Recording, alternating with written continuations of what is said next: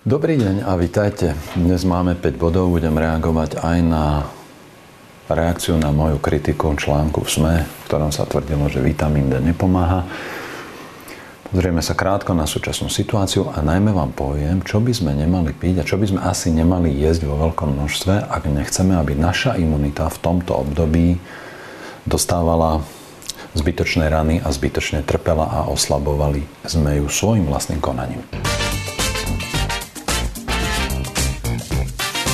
Počúvate podcast Dr. Igor Bukovský o výžive, zdraví a živote. Vítajte v dobrej spoločnosti. Už vyše 30 rokov vám podáva zaujímavé, podnetné a dôveryhodné informácie o výžive a ľudskom zdraví. Každá časť nášho podcastu prináša horúce novinky, pripomína staré pravdy a ponúka inšpiratívne myšlienky a zamyslenia o svete okolo nás. Vypočujte si jeho ďalší podcast, ktorý vás naštartuje a podporí v pozitívnych životných zmenách. Chcem sa znovu poďakovať za veľkú podporu, ktorej sa nám dostáva a, a ďakujem za odkazy, pozdravy, za zdieľanie, za dôveru, pretože nám posielate svoje veľmi trpké, smutné, ťaživé príbehy. A a z tých vašich reakcií, ktoré dostávame do komentárov pod videá aj do našej e-mailovej schránky, tak sa zdá, že to, čo robíme, že asi naozaj má nejaký zmysel. Takže vďaka Bohu za to, že to ešte môžeme robiť. Vďaka Bohu za to, že to vy vládzete a máte čas sledovať. A poďme dnes teda na to. Prvý bod, posledné udalosti. V médiách sa v posledných dňoch objavilo opakované vyjadrenie dvoch ústavných právnikov z právnickej fakulty e, z Komenského univerzity v Bratislave, pána Bujňaka a Gibu o tom, ako, ako referendum o skrátení volebného obdobia, a teda v podstate referendum o vypísaní predčasných parlamentných volieb, bude protiústavné a argumentujú tým, že byť poslancom v Národnej rade patrí k základným právam, o ktorých vraj referendum nemôže vyhlasovať otázky a diskusiu. Pre mňa je to absurdné z dvoch dôvodov. Poprvé, ak títo e, dvaja ústavní právnici obhajujú právo poslancov na ich poslanecký mandát, kde boli doteraz, prosím, 10 mesiacov, keď bolo treba radikálne a zásadne a dôstojne obhajovať ústavu a naše základné ľudské práva. Kde boli doteraz? Prečo ich doteraz nebolo tak počuť, ako ich zrazu počuť teraz? Byť poslancom Národnej rady, prosím, je základné ľudské právo? Áno, patrí to k právam v našej krajine, k právam kandidovať, tak ako je právo hlasovať, tak je právo kandidovať. Ale druhá vec, ktorá, má na tom, ktorá je pre mňa na tom absurdná, je, že ak my ako voliči, ak my ako národ nemáme možnosť nejakým spôsobom prerušiť vládu a konanie politikov, ktorých považujeme za nekompetentných a nebezpečných, tak to my sme rukojemníci našich základných práv, s našimi základnými právami. V takomto zdegenerovanom, zdeformovanom a prosto zle nastavenom politickom systéme. To politické strany si tu po roku 1989 vytvorili takýto systém, že, že my ako obyvateľia krajiny, my ako občania, ktorí tvoríme štát, a znovu to zopakujme, že štát nie je našim vlastníkom. Štát nie je našim vlastníkom, to my tvoríme štát. A politické strany, ktoré sa zoskupia na základe nejakých skupinových záujmov a skupinového myslenia, z nás urobili rukojemníkov, ktorí majú právo ísť raz za 4 roky hodiť svoje hlasovacie lístky niekam do urny a tým sa naše právo rozhodovať o spoločenskom a o politickom živote končí ak sa v našej krajine nájde dostatočný počet ľudí, ktorí sú nespokojní so situáciou, ktorú vyvolajú nejakí politici v nejakej politickej zostave, ktorú tu voláme koalícia už roky, nejde o túto koalíciu, ide principiálne o politickú koalíciu, nemáme žiadne právo do toho vstúpiť, takto je to u nás nastavené? Naozaj? Potom je náš potom je tento náš politický systém úplne patologický. Ale že úplne chorý. A treba to zmeniť. Ako to môžeme zmeniť, ak nemôžeme hlasovať v referende? Ako to môžeme zmeniť, ak sme rukojemníkmi politických strán, ktoré majú svojich poslancov, aj ministrov? Aj toto je úplne absurdné, že o núdzovom stave teraz rozhoduje Národná rada v čase, keď nahrávame toto video, ešte prebieha diskusia o, predlžení núdzového stavu a hlasovanie v Národnej rade. Ale veď to je úplne chore a absurdné. Trikrát počiarknuté s tromi vykričníkmi slovo absurdné. Aby pred rokovaním Národnej rady jednotliví ministri za jednotlivé politické strany s úľavou oznamovali, že bude dosť poslancov na to, aby Národná rada schválila vláde vyhlásenie alebo predlženie núdzového stavu. Počkajte, toto nie je teda zastupiteľská demokracia, tí poslanci tam nie sú za nás, tí poslanci sú tam za vás, za, za ministrov, oni sú tam za vládu, oni sú tam naozaj hlasovací panáčikovia. Pretože keď sa ukázalo, že, že pomerne veľký počet koaličných poslancov naberá odvahu rebelovať a nepodporiť predlženie núdzového stavu, podobne ako sa to stalo v Českej republike, tak, tak, zrazu, tak zrazu začali horúčkovité politické vyjednávania a nátlaky na poslancov. K tomuto som sa už vyjadril v jednom videu, ale toto je prosto úplne absurdné, aby vláda išla do Národnej rady už s tým, že má istotu, že sa tam schváli to, čo vláda navrhuje. Pretože poslanci by tam mali byť za nás a nie za ministrov a nie za vládu. Druhý bod. Kritika mojej kritiky za článok SME, v ktorom som kritizoval, že redaktorka účelovo vybrala dve štúdie, hrubo dezinformovala, dezinterpretovala ich závery. No, um, niekoľkí diváci sa ohlásili, že vraj v štúdii boli použité bolo použitých 50 mg atomárneho zinku, lebo niekto našiel na Amazone predávaný ten, ten glukonát zinočnatý a že sa to predáva ako prípravok s obsahom 50 mg atomárneho zinku. A že teda zavádzam a že som bol zbytočne emotívny.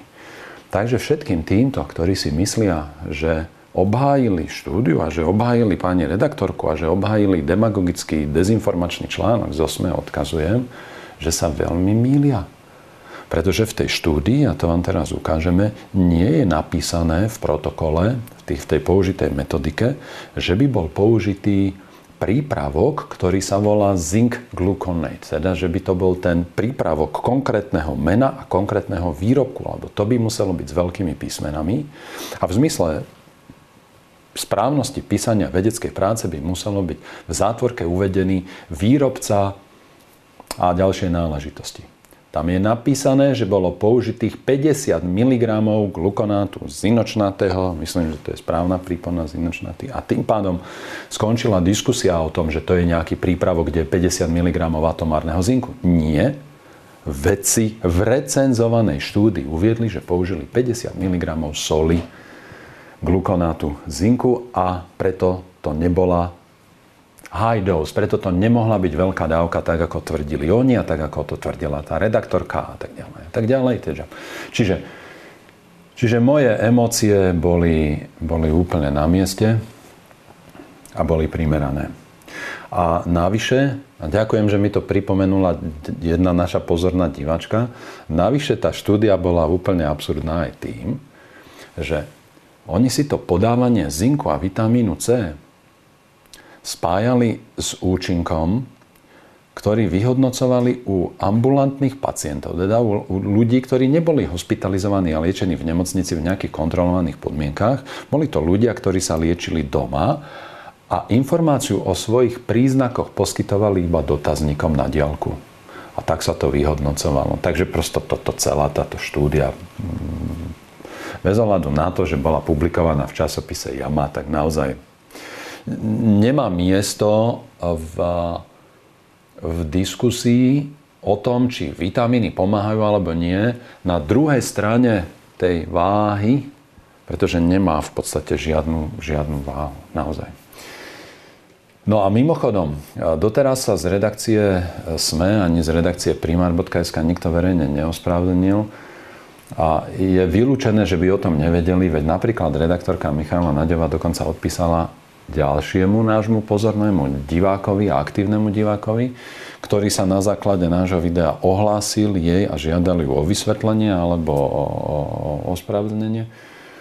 No aj reakcia obsahuje toto tvrdenie. Nemám prečo neveriť v článku spomínaným výskumom. Na oboch pracovalo viacero vecov. Navyše nejde o predprintové verzie, ale riadne recenzované, ktoré overovali ďalší nezávislí odborníci. Takže skutočne nemám dôvody spochybňovať časopis Jama, ktorý oba, oba výskumy uverejnil patrí k dôveryhodným zdrojom. To, že s postupom vecov pán Bukovský nesúhlasí, mne neprináleží hodnotiť. Takže takto, pani redaktorka Naďová. Podali ste týmto vyjadrením, ste podali jasný dôkaz o svojej krivej a evidentne zaujatej bubline, diletantstve a neprofesionalite. Prečo? Pretože poprvé, vôbec nejde o to, či vy máte hodnotiť, čo si o tom ja myslím alebo nie. Toto, toto dajte úplne bokom. Ide o to, že ste účelovo vybrali tieto dve štúdie. Úplne účelovo a systematicky ste vybrali tie dve, ktoré sa dali použiť na spochybnenie významu vitamínu C, zinku a vitamínu D v prevencii a v liečbe alebo podpornej liečbe pacientov nakazených novým typom koronavírusu. Vybrali ste tieto dve štúdie úplne účelovo preto, pretože ste nenapísali nič o pozitívnych účinkoch vitamínov v minulosti. Aj vy ste nemohli, pretože ste tvrdili, vo svojom článku, že toto boli prvé štúdie, ktoré skúmali vplyv vitamínu C a vita. To je úplne násmiech. Už táto veta vás prosto na celej čiare diskvalifikuje písať o tejto téme.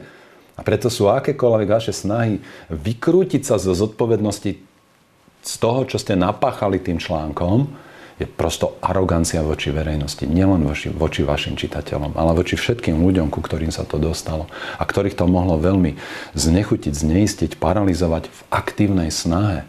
Toto vás vôbec netrápi, pretože vy chodíte do práce s pocitom, s pocitom nadradenosti nad všetkých ostatných. Úplne evidentne, vy prosto fakt nemáte tiež ani kúska pokory alebo snahy pripustiť si vinu Urobili ste veľmi zlú a nebezpečnú vec. Zavádzali ste, účelovo ste vybrali štúdie, hrubo ste ich prekrútili. Už ten nadpis bol veľmi zavádzajúci a neetický a vyvolali ste teda pochybnosti o aktívnych opatreniach, ktoré mnohí ľudia už mesiace dodržiavajú. Keby som ja takto diletantsky alebo účelovo dezinterpretoval napríklad nejakú štúdiu o, o efektivite rúšok, tak by ma vaši kolegovia, možno aj vy osobne, pani redaktorka, za trest a s pocitom cnosti teraz už krajeli na pásiky a za trest hádzali do horúcej bravčovej masti. Tretí bod. Otázka, ktorú priniesol pán Miro Veselý, autor knihy a webu o správnom chudnutí a ja ju veľmi rád predložím a rozviniem. Kde sú homeopati, biorezonátori a predávači iných zázrakov. Kde sú? Kam teraz zmizli? Tvrdia, že dokážu liečiť aj chrípku, aj rakovinu. Ale túto silnejšiu, klinicky silnejšiu chrípku už nie. Tvrdia, že, tvrdia, že vás dokážu zbaviť aj neznámych parazitov. O čo je parazit zložitejší mikroorganizmus, než vírus. Tvrdia, že dokážu človeka zbaviť závislosti, aj fajčenia. O čo je závislosť duše zložitejšia ako vírus? A to nedokážu teraz? Kde sú? Kde sú títo, títo predávači falošných zázrakov? Tí, ktorí dokážu všetko vyliečiť? Tak nezabudnite, že keď vám zase na budúce budú niekedy ponúkať svoje zázraky, tak vám ponúkajú iba pekne zabalený trik, ktorým vás pripravia o peniaze a znovu nalomia aj vašu dôveru k ľuďom. Štvrtý bod, fruktóza a imunita. Najnovšia štúdia ukázala, že v súčasnej situácii môže hrať tiež pomerne významnú úlohu skutočnosť, koľko fruktózy človek konzumuje. A toto môže byť niekde zase Nevravím, že jediné vysvetlenie a nebude to ani zázračné riešenie, ale môže to byť pomerne podstatná časť do odpovede na otázku, prečo aj u mladých ľudí môže mať priebeh ochorenia COVID-19 veľmi ťažký, ťažký charakter a môže skončiť aj umrtím. Nehovoriac o tom, že tam môžu byť autoimunitné ochorenia, že tam tiež môže byť nejaký chronický zápal, že tam môže byť ťažký spánkový deficit alebo nejaké ochorenia, ktoré ešte neboli zistené a my si o nich myslíme, že sú to zdraví, mladí, zdraví ľudia. Nemusia byť obezní vôbec. Ale môžu to byť okrem iného, môžu to byť ľudia, ktorí, ktorí konzumujú príliš veľa fruktózy. Fruktóza je cukor, ktorý poznáte. On je totiž aj v stolovom cukre, pretože, pretože e, klasický stolový cukor ako sacharóza pozostáva z dvoch molekúl, glukózy a, a, mm, a tej fruktózy a takto to je spolu v tých, v tých kryštáloch cukru, ktoré si sypeme do čaju alebo niekde do jedla. A naše črevo to dokáže enzymaticky, enzymaticky rozpojiť a glukóza a fruktóza sa potom strebávajú samostatne. V tom cukre, ktorý poznáme ako bežný stolový cukor, je to v pomere 1 k 1. Toto je situácia, ktorá ešte veľmi neškodí. Čo nám veľmi škodí je fakt, alebo taká situácia, keď sa do nášho tela dostáva tej fruktózy viac ako glukózy. A keď v našich tkanivách aj v krvi koluje viac fruktózy ako glukózy. Vedci zistili zatiaľ iba z experimentu na, na zvieracích bielých krvinkách a ľudských bielých krvinkách, ale ex vivo, to znamená v laboratórnych podmienkách, tak povediac v Petriho miskách, ale zapadá to do celkového obrazu o tom, čo už vieme o tej fruktóze. Že že ak sa v prostredí, kde tie biele krvinky pôsobia, vyskytuje viac fruktózy, než je, než je optimálne, tak sa metabolizmus tých bielých krviniek preprogramuje veľmi nebezpečným spôsobom, pre nás nevhodným spôsobom. Tie biele krvinky začnú produkovať viac molekúl, ktoré posilňujú zápal. A už sme tam. Už tu máme to spojko k tomu, že ak vírus napadne organizmus, v ktorom nastane príliš silná imunitná reakcia a vyplavia sa látky, ktoré posilňujú zápal a spustia tú cytokinovú búrku, ktorá nakoniec poškodí organizmus a vyvoláva vznik krvných zrazenín a poškodenie jednotlivých orgánov, prípadne zlyhanie ich funkcií, tak to sme presne tu, to sme v tom istom mieste, to sme v tom istom bode. Že to môže spôsobiť nielen vírus, ale môže to spôsobiť aj kombinácia keď sa v tom mieste nášho tela, v tom prostredí, ktoré je vystavené vysokej koncentrácii fruktózy a metabolizmus bielých krviniek je nepriaznivo naprogramovaný, ocitne vírus, ktorý vyvolá ten zápal a infekciu. My vieme o tej fruktóze už dlhodobo, že je to, že je to látka, ktorá vo veľkých koncentráciách v strave vedie k stukovateniu pečene, k poškodeniu pečene. Stukovatenie pečene znamená zápal pečene, degeneráciu pečene, odumieranie pečeňových buniek, oslabovanie pečeňových funkcií a tu sme v druhom spojivku k priebehu súčasnej infekcie, najpopulárnejšej na svete. A to je, tá, to je práve tá aktivácia, ten, ten, tá metabolická dráha, ktorou vzniká z neaktívneho cholekalciferolu aktívna hormonálna forma vitamínu D, pretože prvý krok sa deje v pečení. A ak človek konzumuje príliš veľa fruktózy, má nielen preprogramované, pečeň, preprogramované biele krvinky, ktoré môžu zosilniť zápal a poškodiť bunky endotelu v cievách a naštartovať tie, tie e, trombogene, tie, tie, to, to vytváranie krvných zrazenín, ale súčasne tá fruktóza môže vyvolať v pečení také zmeny, ktoré spôsobia, že pečeň nedokáže aktivovať vitamín D a, a vytvárať ho v organizme dostatok. Takže tu máme takéto, takéto veľmi zaujímavé spojenie. Navyše vieme, že konzumácia veľkého množstva fruktózy mení dopamínové mechanizmy v našom mozgu a dopamín súvisí s našimi pocitmi šťastia, odmeny, uznania a podobne. A keď sú tieto, tieto, tieto dráhy tých našich centier odmeny a šťastia narušené a ovplyvnené fruktózou tak, že sa stávame závislejšími na sladkostiach, vedie to k vzniku obezity a máme ďalší rizikový faktor dnešnej situácie. Takže, takže si myslím, že aj z tohto dôvodu a z dôvodu týchto súvislostí väčšia závislosť na sladkostiach, väčšie riziko stukovatenia pečene, menšia schopnosť pečene vytvárať aktívny vitamín D alebo prispievať k tvorbe aktívneho vitamínu D, a obezita so všetkými následkami a ešte aj oslabená funkcia bielých krviniek, že toto sú naozaj dobré dôvody, aby sme vedeli, že tej fruktózy sa nemusíme báť asi keď jeme povedzme ten stolový cukor v nejakej miere, v nejakom nie veľkom množstve. Nemusíme sa fruktózy báť ani vtedy, ak jeme normálne jablko alebo normálne hrozno. Ale rozhodne by sme sa je mali báť vtedy, keď z jablka niekto spraví šťavu. Prečo? Pretože, pretože tá fruktóza z jablka sa ocitne v šťave, kde nie je vláknina. A aj keď to rozmiešate celé a spravíte smoothie, tak z toho, z toho prostredia rozbitého, mechanicky spracovaného sa tá fruktóza vstrebáva veľmi rýchlo v podstate ako z čistého roztoku, kde rozmiešame fruktózu. Takže toto je jeden, jeden spôsob, akým by sme nemali konzumovať tie potraviny, ktoré majú v sebe veľa fruktózy.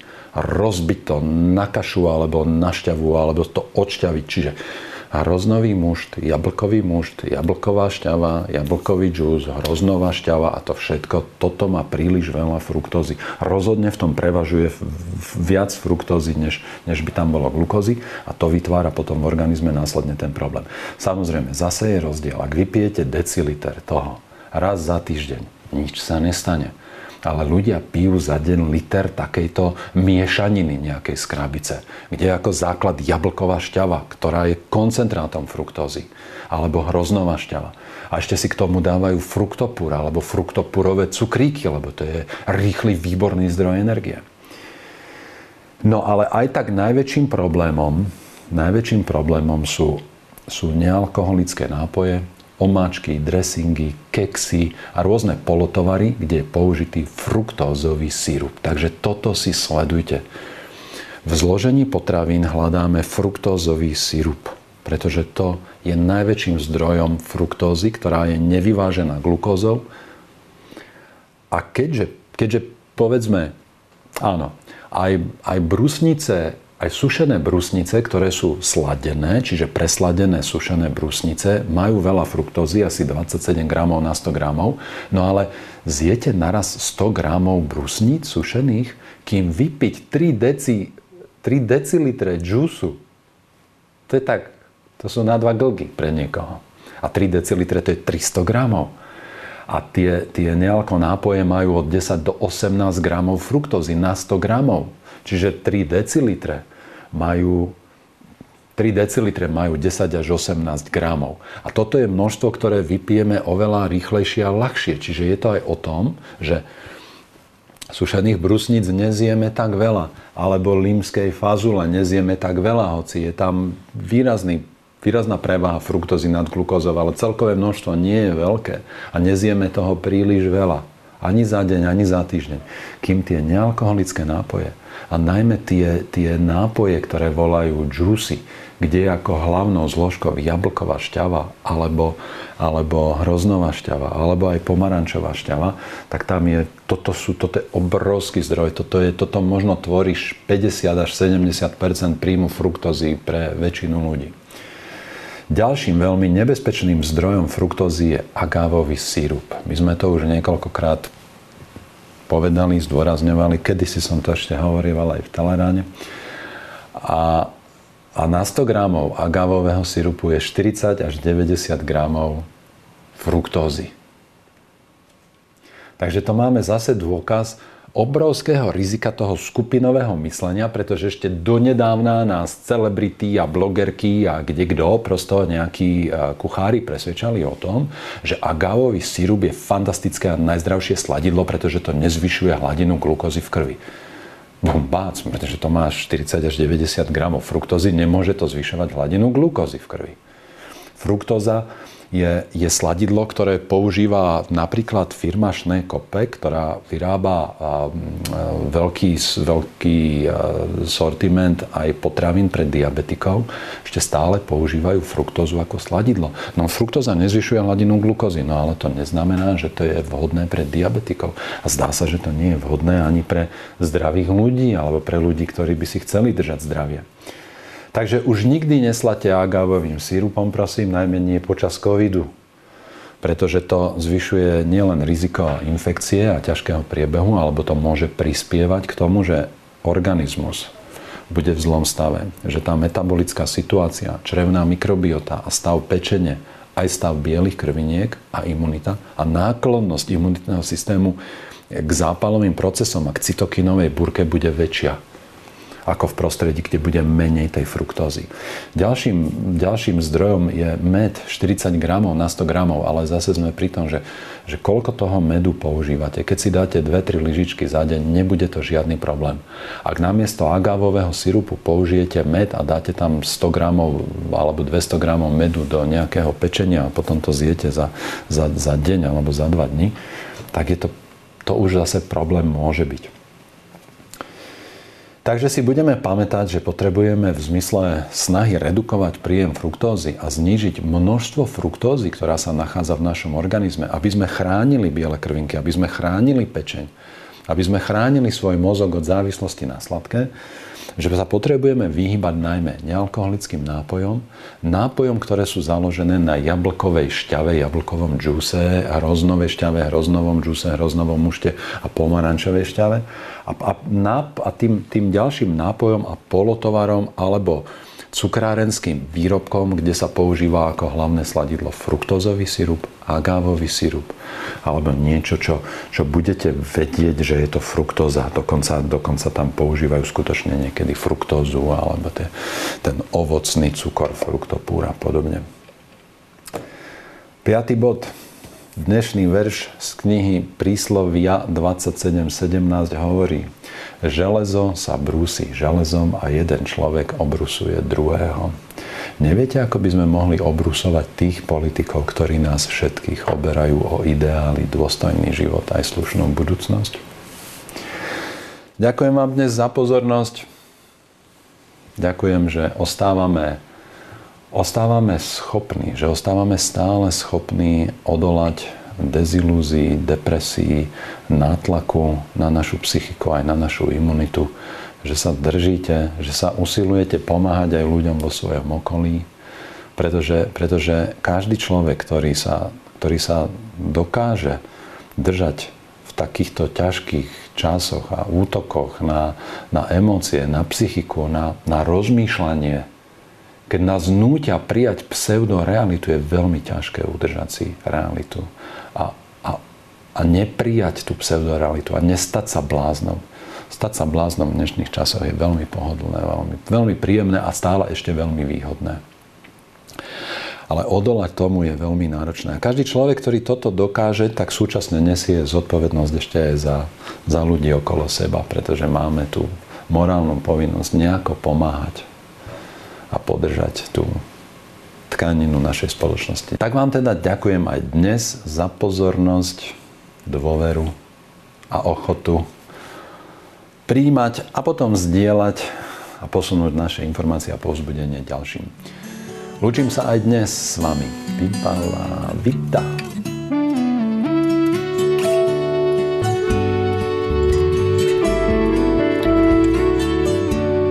Ďakujeme, že počúvate podcasty Dr. Igor Bukovský o výžive, zdraví a svete okolo nás. Tento podcast vyrábame vďaka tomu, že ste si kúpili knihy doktora Bukovského. Ďalšie dôležité informácie o výžive a zdraví nájdete na stránke www.encyklopedia.akv.sk a na YouTube kanáli Dr. Igor Bukovský.